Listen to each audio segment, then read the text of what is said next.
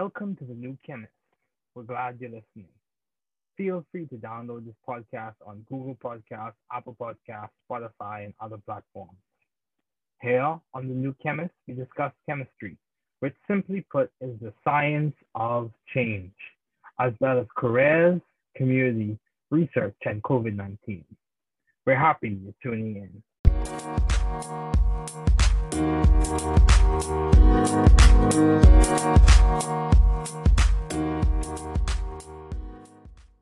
Changing things up a bit this season, we will focus on several other aspects of chemistry, particularly Nobel laureates.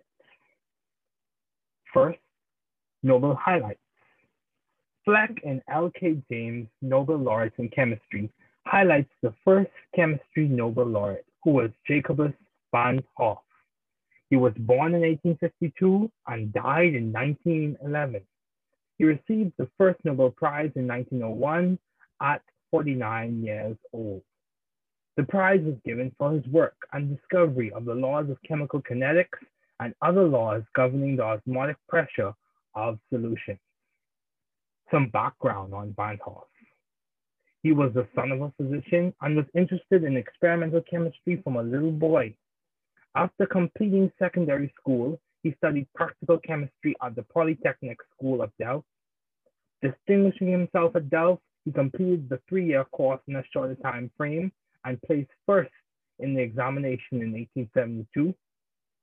Even so, to learn more about chemistry, he spent the winters of 1872 to 1873 with August Kekulé and in 1874 with Charles Wurtz. His contribution and their implications span wide from physical chemistry with kinetics to biological chemistry, with some of the investigations of enzymes being derived from his work. Indeed, an excellent scientist.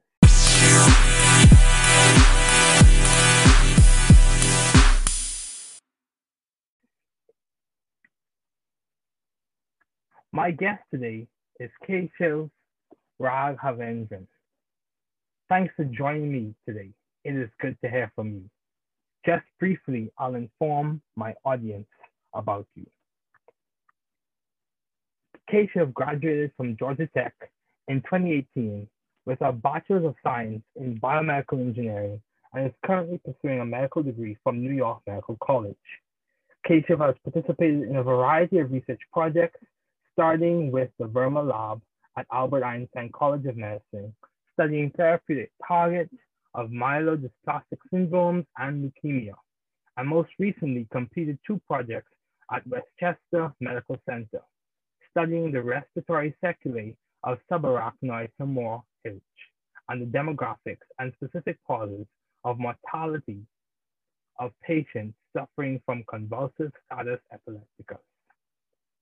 Please welcome Keshav Raghavendran.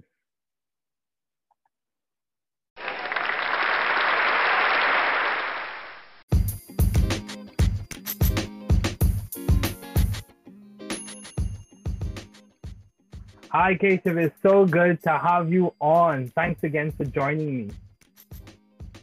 So, um, let's get started. What have been your long-standing interest in the field of science?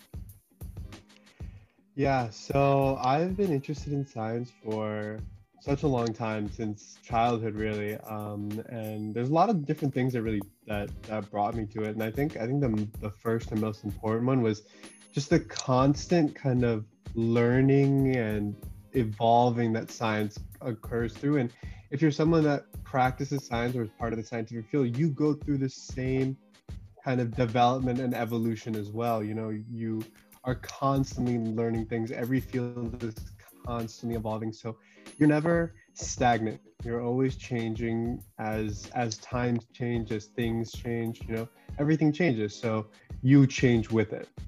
And I think the second thing that really drew me to science was that you're able to make a real tangible impact on people's lives you know with with your understanding of science and your understanding of how things work you can manipulate things and change some things so that you can you know potentially fix some problems or even be proactive about things to really make a significant impact upon people in the world that we live in. I think those two factors were huge reasons why I was drawn to science and can constantly pursue science, the scientific field. Yeah, I completely agree with you because you know, um, I think uh, I've come to understand that the more you learn, the more you realize there's so much more to learn. Absolutely. As um, you know, I think even now, especially during this pandemic time, we can see the significance of science and the use of science in terms of developing and eventually testing the vaccination for COVID 19, mm-hmm. and also in our daily use, daily lives in which we go to doctors and sit down on the science teachers and on the science professors and perform research in my case, uh, as well as you, you mm-hmm. as well. So, um, how do you maintain view of the bigger picture in your life and in your career in general? Given all of the difficulties which I'm sure you faced, mm-hmm. all of the challenges and which a lot of people are facing due to this pandemic, how do you maintain view of the bigger picture?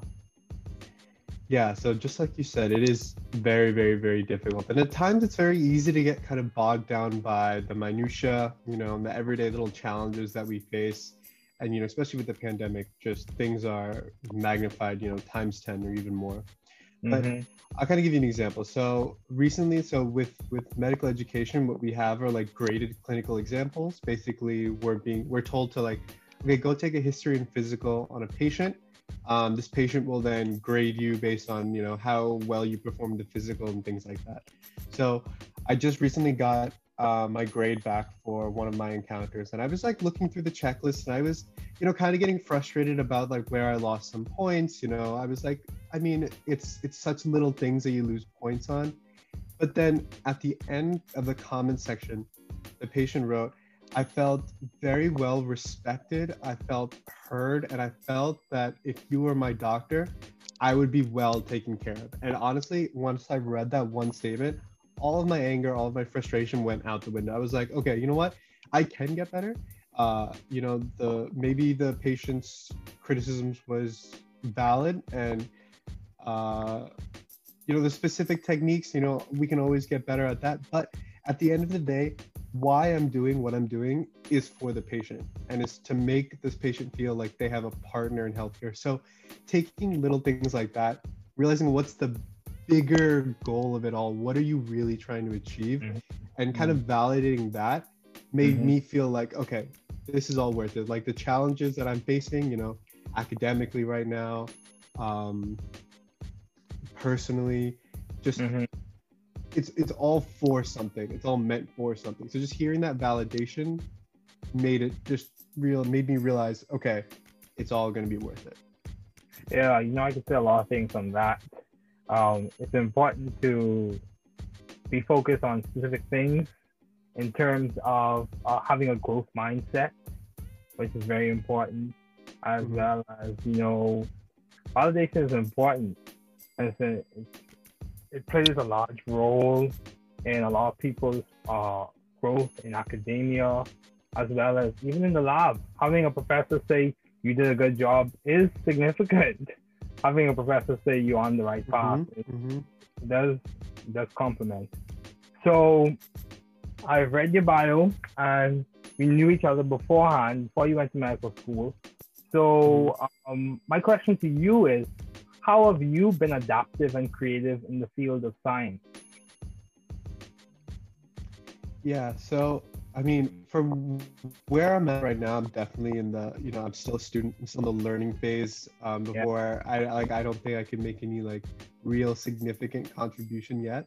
But the ways that I've been creative and, and adaptable is mainly in that learning is how I choose to understand and kind of process information. Because with science and with you know just medicine, the field that I'm in, there's there's so much. There's just so much information um, I believe one of your other guests, uh, Tommy, he said it's like drinking water uh, from a fire hose, and that's exactly what it is. That's exactly what it is. There's just so much. So, you know, I'm not the type of person that can sit down and read a textbook for like eight to ten hours a day. So I've had to be, you know, pretty creative with just the ways that I, you know, understand some things or even memorize some things. You know, um, there's lots of resources outside that kind of put, let's say, a specific medical condition. They'll put it in like a picture so that you're making associations with words and specific clinical symptoms and treatments, and they'll all pull it together. And like that's how I've chosen to learn different diseases so that when a question comes up or when a patient presents with a specific set of symptoms, I'm now making the association. So just from handling all that information, how I choose to apply it, I think has been the real way that I've been the most creative or adaptable, at least right now. Hopefully, I make more significant impacts in the future so that you know I can say that you know I did something new, or I did something new to help someone. But as of right now, that's where I'm at. Okay, that's good. And also, um, actually, before I get to that, so you said that you've been adaptive and creative in your learning style, your approach to the content. Mm-hmm. Um, so, in what ways? Give us some examples of some resources that you use for people who are listening. Yeah, so I mean, there's there's tons of things out there. Um, specifically for medical students, I'm sure that they've all heard of this. Or if you're going into medical school, you'll definitely hear about these. But Sketchy is a big one. Um, uh, that's the picture thing that I was talking yeah. about. Um, yeah. a good tool for kind of because inevitably with medicine you're just gonna have to end up memorizing some things. Is Anki basically a um, like kind of like a flash? I want to say that it's basically a flashcard device, but it has its own algorithm for spatial repetition and memory and things like that. So it's a good good tool. Um, personally, what I've what I've done is uh, I've kind of brought it back to some of our engineering roots with the ways that we've kind of like understood things back in uh, some of our intro uh, BME classes where we've had to just, you know, they just kind of threw us a problem. We had to just go understand it and break it down in our own terms. So a lot of the body, when it comes to like blood flow, blood flow circulation, I'm breaking it down into like um, pressures and flows and just understanding like resistances like understanding it through that means. So if you're breaking it down that way, um, it kind of made more sense to me just because it was going back to things that I've been dealing with for a couple years now. So um, yeah, those are just those are the couple ways that I've been trying to learn everything. That's good, dude. That's good. You know, for me, um, I, I remember you may not remember this, but I remember a while back. This is when we were still at Georgia Tech. Um, I think it was me, you, and a few other people and I uh, started whittling off one of my raps with amino acids. Yes, yes, I do remember. Yes, yes, yeah, yes, yes. Yeah. So uh, for me, that's kind of how I learn uh, things. I put it to a rhythm. I make a rhyme. Also, I use associations, draw pictures and stuff like that. But for me, my main modality is through uh, rhymes and raps and lyrics. And we all have we all have our own unique ways to learn things. Yeah, absolutely. Yeah and you have to make sure we're enjoying it. But I, I would just throw this out there to you. Um, I've interviewed several other people, and one of the ways, and also graduate students and medical students, and one of the ways they have also been able to make an impact is also through mentorship. So mm-hmm. maybe something you may want to consider. Um, but I'm sure that a lot of people, a lot of people are trying to get into medical school, and you you achieve that. So I think that's uh, commendable. So my question to you on that note is to this point in your studies, how have you been able to be successful? You were able to graduate, you were able to get into medical school, and so far you've been progressing. How have you mm-hmm. been able to maintain the success that you need to progress from stages from graduation to medical school? Yeah. Okay. Yeah. So um, the the question itself is is very focused on me. But when, when I think about why I'm where I am, is mainly because of the people around me. You know, I have to give um, a ton of people a lot of credit for helping me out through the entire process, starting with my family, who's just been there for me through everything. Um, my mother is a physician, so she's been a wonderful role model and a, and a leader, basically guiding me, you know, throughout the, the medical field. And whenever I have any challenges, she's just like, "Yep, I faced the exact same thing. Don't worry, kid, you're on the right path." Um, mm-hmm. Um, but then also, also my friends who are basically my second family. Um, they've been there for me through everything, you know, personally, academically, any problems that I've faced. You know, they've they've been there for me. They've they're the reason that like I feel like I've grown as a person throughout the years. They've they've challenged me, they've supported me, they've taught me things, I've taught them things. So both just the people around me has been a major, major reason why I'm at where I'm at. And you know, I think I don't think there's anything really special about me. I think, you know, I'm just persistent. I'm stubborn. Like, yeah, you know, I if I uh, fail one time, you know, I'm gonna get right back up and keep trying until someone else, you know, until I just can't keep going anymore.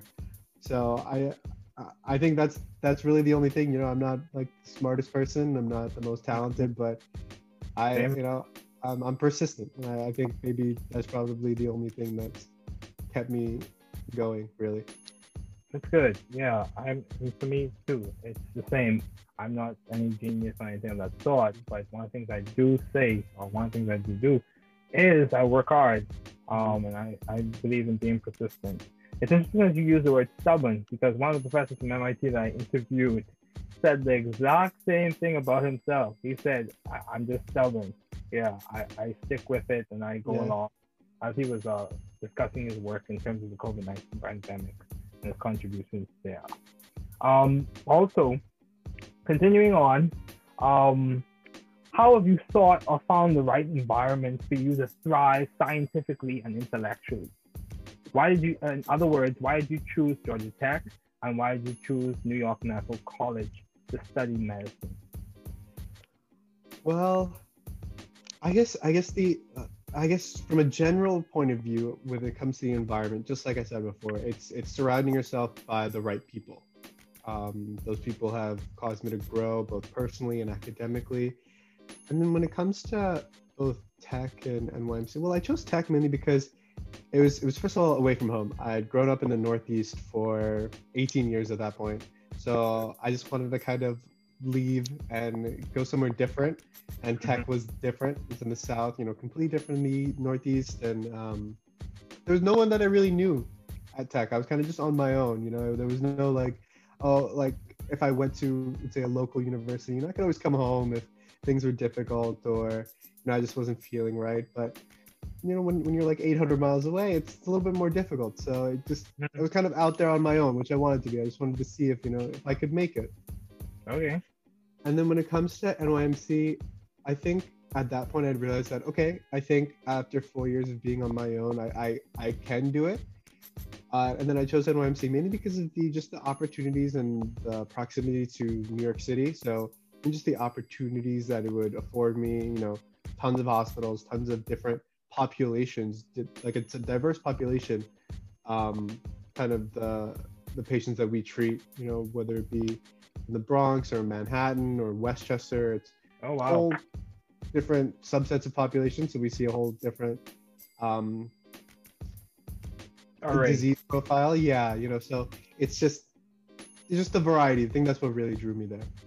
Okay, good. Yeah, the diversity is so important, and I think diversity complements the learning in several ways, and not just with diverse populations. So, um, you said you were in New York City. So how, my question to you is, how have you been able to matriculate with the COVID-19 pandemic and clinicals and being in New York? How has that played, that interplay between those three variables? How has that played out? Yeah, it's been very difficult. So I actually started medical school last year before the pandemic started. So that was kind of like normal and baseline and just uh-huh. comparing last year to this year. So this year completely virtual, all classes are virtual very few clinical encounters. Um, okay. So basically, kind of the way med school works is your third and fourth year are purely clinical. You're mm-hmm. in, you know, some rotation site constantly, but first and second year they kind of try to get your feet wet, but with just the amount of restrictions and um, the amount of, you know, kind of safeguards that you have to go through, it's been very difficult. Um, thankfully, our school has been really trying to get us still into clinic somehow, some way. So uh, when I do go back to campus, they're gonna start giving us preceptors or mentors that we'll be able to shadow and like you know potentially work with some patients. So it's been very difficult for sure, but I think you know you can't avoid the pandemic one way or another, especially if you're trying to go into medicine. It's, it's a reality of life. So yeah, you know you kind of have to take the right safeguards and just kind of get in there and you know do what you can to really make a difference. Yeah, I agree. You can't avoid every difficulty. You can't avoid. Many times you have to embrace. You have to acknowledge it, embrace it, come up with a strategy to deal with it, and progress through it. Mhm. So, yeah, dude, I agree. Um, even for me, um, I'm in graduate school right now, and the pandemic has affected us in terms of the formality of the instruction and even with lab interaction. So I completely agree. Um, so given your responsibilities and accomplishments, how do you maintain a What they're really trying to life? stress in medical school right now is to avoid physician burnout and and you know maintain some sort of work life balance because it's so easy to get lost and um, you know I I could definitely get better. I'm not going to say I'm an expert at it at all, um, but I think for right now, what's worked best for me is just you know physically schedule in breaks. Like I, I turned into a big scheduler. I like to know what my day is going to be, and I Mhm. schedule um, scheduled breaks. Just force myself to take a break somehow, some way. You know, I, I literally will write down, okay, lunch, go make food, or go take a shower now. You know, like it's it's it's to that point. Um, I'm also a big sports guy, so um, thankfully, like there are some sports on, and they're usually at night. So that's usually when my break is, whenever some Yeah. one of the games is on or oh. something like that. So Yeah. yeah, it's it's it's a nice way to like kind of schedule my break around something that's already a preset time. But other than that, you know, sometimes you just feel like cooped up in the in my room all day. That's where I do all of my studying. So I just feel, you know, locked in my room all day. So sometimes I just go out and run just to like get the blood pumping and just, you know, see the outdoors for the first time in a couple days. So just Yeah, physically putting it in my schedule and, you know, forcing myself to do it really um really gets me to take it. And then I think the most important thing is when you're taking your break, fully enjoy it. You know, sometimes what I used to do in undergrad was, okay, I'll watch the watch the game, but I'll also like try to do some studying on the side, some like busy work that I don't really need to pay attention with, and you end up not getting either done. You don't ever watch it fully. You don't ever get the work done properly. So I think I realized that you need to fully focus. Don't multitask. Don't try to like you know do it halfway. Fully enjoy it, and then when you're done, fully get to work. Yeah, I completely agree. That's what. That's good. That's very good. I might take uh, something to write this down. Um, because you know, in several ways, um, when we uh, decide to rest, I think we should make sure that we're intentional with resting, and not just, uh, trying to oh, out of guilt, I'm going to do some work on the side as well, Uh, yeah. or go to the gym. And then you carry a book with you, like a textbook Yeah. or something like Yeah. that. So yeah, I completely agree. I, I'm there. I'm there with you in terms of making sure you fully rest. So, um, continuing on, uh, why did you choose biomedical engineering as a field to major in during your undergraduate year? Why did you choose it? Yeah, so it was actually I.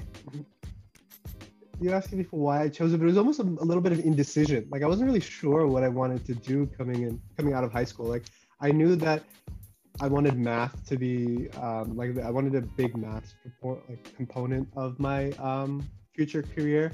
I also like biology, chemistry, just all the sciences. So I knew I wanted to do something in there. And when I heard about biomedical engineering, it was a big kind of like a big mishmash of everything. You know, you'd learn this, you'd learn that. You learn a little bit of everything so that you could eventually go do something with it. You know, you're learning all these skills and you're going to take these skills and you can do whatever you want with it. So that not being forced down a specific pathway or not being like, okay, you can only do this one thing really drew me toward biomedical engineering because it was just, you're going to learn skills. What you do with those skills is up to you. And I kind of, that's what really drew me towards biomedical engineering, especially at the start. So the versatility of the skill set. basically. Yeah, yeah, absolutely. Yeah. versatility of the skill set. That's I, that. And you know, for me, what drew me to biomedical engineering was I was interested in device design. So Mhm. at the time, so th- those are things that drew me. So why did you choose medicine as a field to do your doctoral studies in? Yeah. Why so medicine? Almost like the uh, med school interview question. Why choose medicine? Why? yeah, yeah, yeah. And um, I mean, I don't know if this is the traditional med school answer, but like I remember one of for for our BME classes towards the end, especially around I think this was around senior year, for one of the classes, um, I'll never forget this. So the professor introduced a guest, being like, well, this dude, this guy has um, sold his startup for, you know, I don't know, tens or twenty million dollars. So you know you're getting the best educate. You know you you know you're getting the best guy here. I just kind of looked at myself and I was like, is this really how I want to be introduced for the rest of my life? As just how much money I made or how much money I made someone else? I was like, no, I want my self worth to be valued from what I can do for people, for how much I can help someone. Like, yeah, of course, money is great, but that's not what I want to be known for at the end of the day. That's not, you know, what I want to be remembered for. And that was like the eureka moment of, yeah, I don't think engineering is for me. I was I was kind of on the fence, and that's what really pushed me towards medicine. Just the idea that your worth is what you can do for someone else. You know, that's what mattered more to me than anything else, and that's why I got into biomedical engineering. Like I imagined the day where like I'd be in my own office, you know, designing devices for patients, you know, working with them, working with their lifestyles.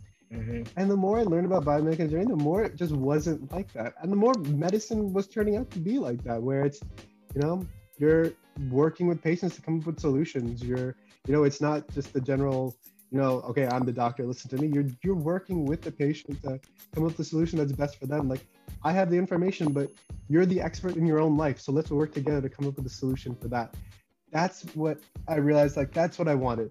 And that's what I'm getting from medicine. And that's why I chose medicine. And I'm, not, I'm so happy I stuck with that choice for that reason. Right, that's very good. I completely agree. It's not this, uh, and I agree on several, in several ways. Our self worth should be tied to intrinsic core values mm-hmm. and not just monetary descriptors. Um, even though in many ways people say your net worth is tied to those monetary descriptors. Yeah, yeah, yeah. But your self worth, I think, be tied to core values. That's just my perspective, and it seems like it's yours as well. So, um, uh, along the same line, um, what advice do you have to those wanting to pursue the field you are currently studying in? So you just said that you're interested in medicine uh, and your interest is tied to how you want to help people and how you want there to be a dialogue in, in the clinical environment in which both of you approach the situation, you with your expertise, the patient with their situation, expert in how they're feeling, mm-hmm. and, and you come to some beneficial conclusion. So, what advice do you have to those wanting to pursue the field you're currently studying in? Yeah, so there's a lot of kind of aspects to that. So I guess the first thing that I would say is yes, it's great that you you want to help someone and and I'm sure that's the core of everyone who wants to go into medicine. Yes, we all want to help people, but if that's the only reason you're going into medicine, medicine may not be it for you. There has to be some sort of kind of selfish motivator that's driving you towards medicine. And for me, it was the constantly learning, constantly developing. Like I, I want to be a better person 10 years from now than I am today. I want to be much better. And medicine allows me to do that. So I would say really make sure that medicine is for you because it's it's a long, long grind, you know, from the day you enter medical school till the day you get your first real job is probably close to like 10 years. So to go through 10 years of school and then residency and then fellowship or whatever extra schooling you want to do, you have to make sure that there's something in it for you, that there's some internal gain that you are getting from medicine that no other field can give you. And that's what will really drive you to be the best physician or whatever role of healthcare you want to be. Um, other than that, you know, be be patient and be persistent. You know, it's it's a mm-hmm. long, long, long grind. Um, like a lot of people what they do is they they go into a career right out of college and then once they're done with that they choose to come to medical school. So there's mm-hmm. no real rush you know being like i have to go straight into medical school right out of undergrad. Absolutely mm-hmm. not. The the average i think the average age of my incoming class was 27 so if you're graduating around 23 24 you know people have worked for a couple years. People a lot of students have children have families. So you know like have a life outside of medical school. If you want to have a life before medical school, that's absolutely fine. You know, just be patient. You know, if you have to apply multiple times, you if you have to redo some coursework, redo the MCAT, it's all perfectly fine. You know, it's a long journey, No one really cares if you did it right the first time. Just do the best that you can in every aspect. Um, Yeah. Yeah, that's that's basically it. Good, that's good. Being patient and persistent because at the end of the day, we're all on a journey. And also, our paths are different. So just because one person went to medical school in two years after undergrad or one year or did the traditional or just went directly after doesn't mean you have to do the same. Absolutely, absolutely, absolutely. All that matters is the care that you can give to the patient. So whatever gets you to do the best for that, that's all that matters. Doesn't matter uh, what path you take. You said that perfectly. Yeah. So, um, Keshav, um, what has been some of the most beneficial advice you have received? Huh. So advice that I've received. So I wouldn't say this has been explicitly told to me, but I think what all of my mentors have tried to really emphasize upon me or, or, or get me to do it. I think the best way to sum it up is, you know, fall in love with the process of becoming great. You know, really enjoy Mm-hmm. the the really enjoy the kind of struggle that you're going through now. You know, Mm-hmm. for yes it's it's for some other bigger picture goal like yes me you know studying right now is for to eventually become a doctor but if i don't enjoy it now i'm i'm not going to enjoy being that physician i'm not going to enjoy the work that i'm eventually going to have to do so really enjoy the struggle the hard work all the skills and experiences that you're learning all the kind of mistakes that you make throughout the process because that's what you're eventually going to learn from. You learn more from your mistakes than all of your successes. So, really just enjoy that process. Get good at just getting back up after you make a mistake and, you know, keep going. That's the only way that you're going to learn. I think people showing me that really taught me to be persistent and taught me to just keep going no matter what because that's that's the only right thing to do. Just keep going. Yeah, that's good. Yeah, it's important to embrace the struggle and, uh, you know, our process to become doctors, lawyers, accountants, professors, uh, technicians. Um, it's important to be a person of value, not Mhm. just um, uh, someone who can bring value and someone who has core values. And lives Mhm. Yes, and I think it's also important to watch out for the destination policy in which you think I must arrive to this place, then I'll be happy, or I must arrive to this next phase, then I'll be happy. Absolutely. And, uh, yeah, dude. So my last question for you, Keshav, before we conclude, um, perfect scenario. Given this pandemic, I take it we all have had uh, situations where we could say, I wish something was a little different. If you had to come up with a perfect scenario um, in the next five years, Mhm. would it be? Within the context of your medical education and life, what do would it be? Well, hmm, that's a great question, and I think I think my my first I don't know if this would be the my my answer maybe in a couple of days, but my first gut reaction went to kind of something that I've been thinking about for a while is that this whole pandemic has kind of taught all of us the the importance of health and hygiene. You know, Yeah. just taking everything very seriously. You know, it's very easy to catch a cold or you know catch the flu. We see how easy it is to catch COVID just from you know going outside, going to a restaurant. You know, you could still be masked up and you would take all the proper precaution. You could still you know still catch a virus.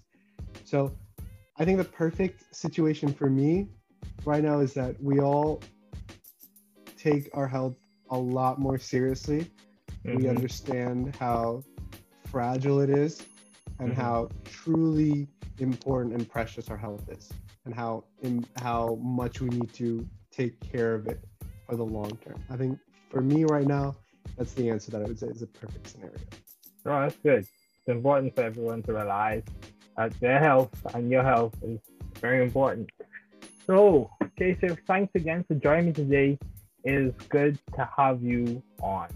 It was good to have you on. Thank you.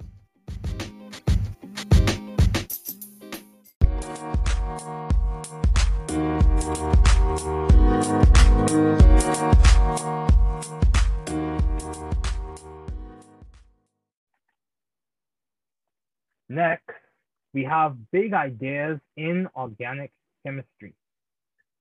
Structure of molecules, part one. The structure of three-dimensional molecules can be predicted using an application of correctly drawn Lewis dot structures, which is called valence shell electron pair repulsion theory or Gillespie-Nyholm theory, named after Ronald Gillespie and Ronald Nyholm. This is so interesting. VSEPR involves valence bond theory, showing all valence electrons and including bonding and non-bonding electrons, in some cases referred to as lone pairs, and maximizing their separation in three-dimensional space, so as to minimize repulsion. And this is of course connected to Coulomb's law.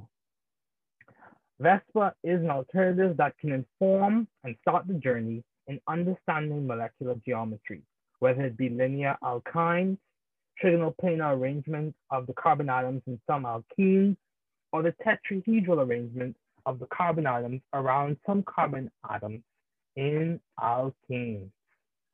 The key idea, ladies and gentlemen, is that the valence electrons repel and thus the electrons will take on, so to speak, an arrangement that minimizes the repulsion.